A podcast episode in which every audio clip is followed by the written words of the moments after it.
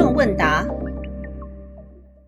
霍金先生去世以后呢，媒体掀起了一阵阵评论霍金先生的狂潮，顺带着比较霍金先生和杨振宁先生的文章呢也非常非常多。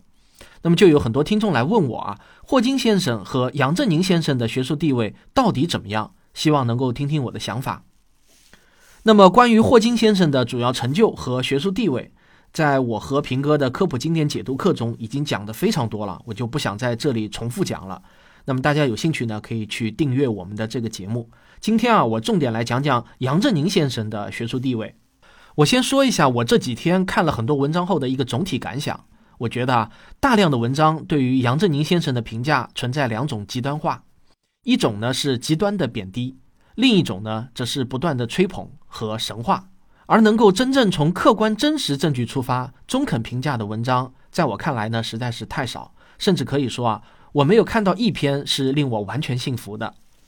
那些贬低杨振宁先生的文章啊，我就不提了，往往呢都是挥舞所谓道德的大棒。这类完全没有科学精神的文章，我基本上看了个开头就不愿意再读下去了，因为写这些文章的人往往不具备最基本的科学素养，是没有能力客观评价杨振宁先生的学术地位的。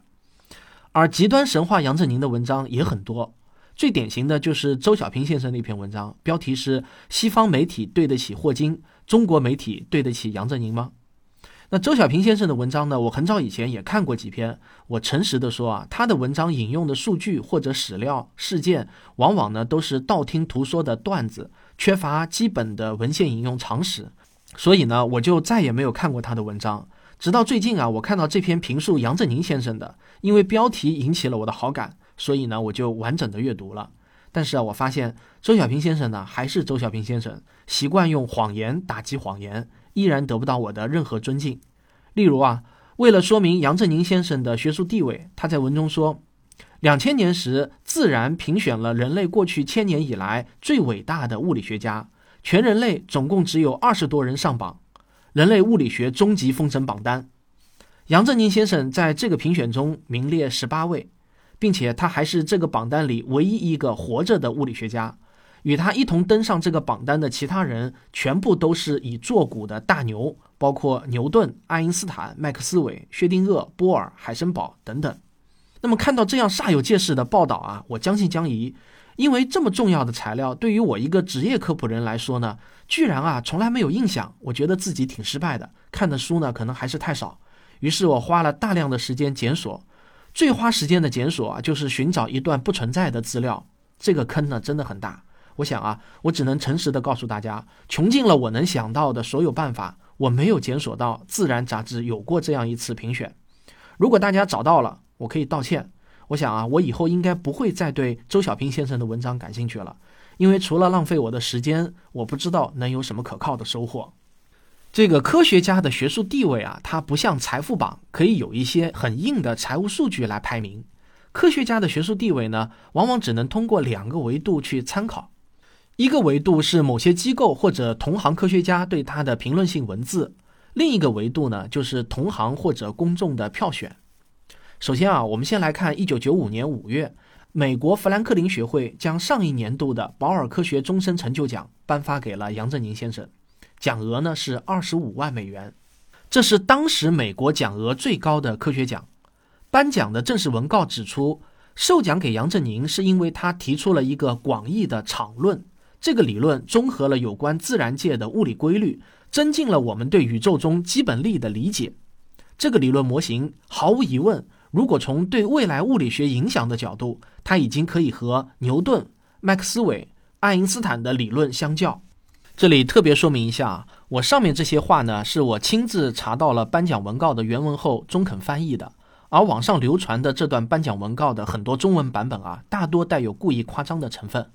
美国富兰克林学会是非常著名的，这个机构颁奖的分量呢也是很重的。而当时报道该新闻的《科学家》杂志则是这么说的。杨振宁因为在杨米尔斯理论的形成中做出的贡献而获颁了保尔奖。众多科学家都认为，这个理论和爱因斯坦的相对论一样，是一个基础的科学理论，也是对科学发展的巨大贡献。该理论被认为是现代对亚原子粒子相互作用理解的基础，因为它我们重塑了现代物理学和数学。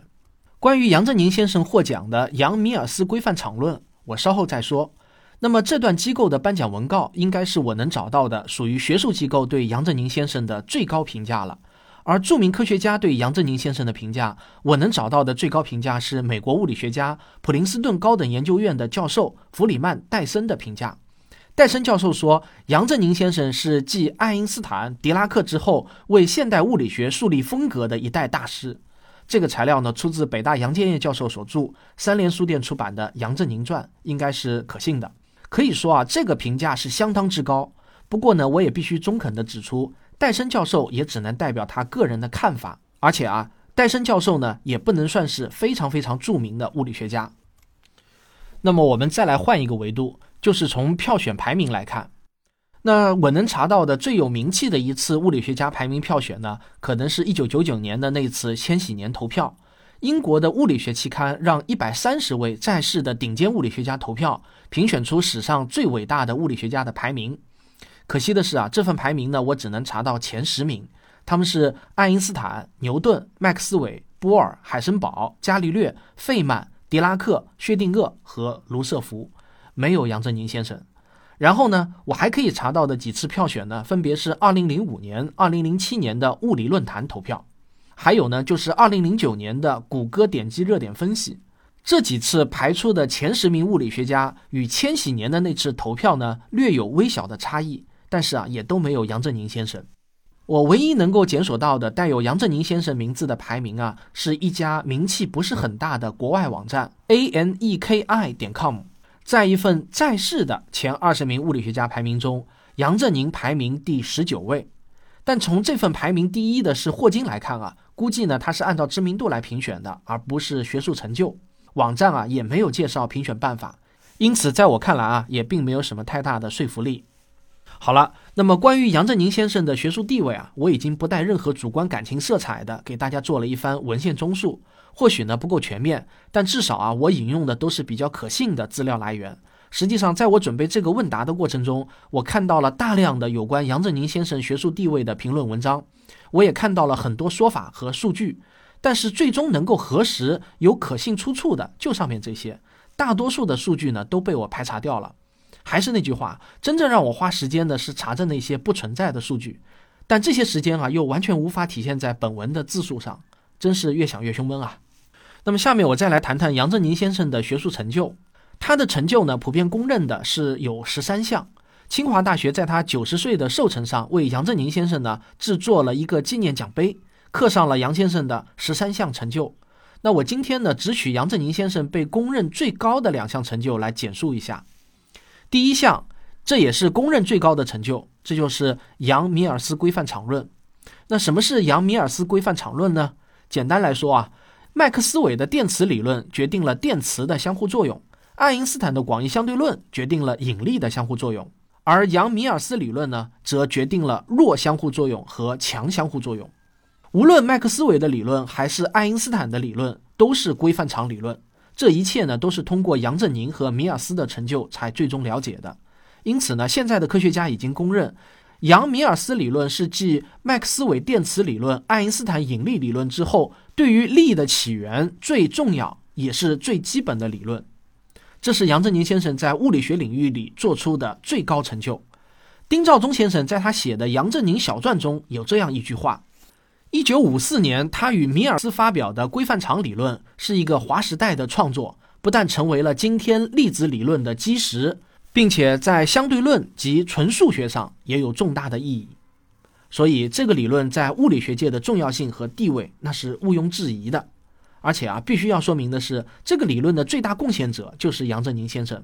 米尔斯在一九八四年十二月来到中国科学院参加纪念杨米尔斯理论发表三十周年的活动。米尔斯当时啊是这样说的：三十年前，杨振宁已经是一名教师，而我呢是一名研究生。那时我和他同在一个办公室，我们经常讨论问题。杨振宁先生是一个才华横溢，又是一个慷慨引导别人的学者。我们不仅共用了一个办公室，杨振宁还让我共用了他的思想。米尔斯啊，也在很多其他场合毫不讳言地说，这个理论的主要贡献者就是杨振宁先生。今天啊，科学爱好者们都非常熟悉的粒子物理学中的标准模型，实际上呢，就是建立在杨米尔斯理论之上的。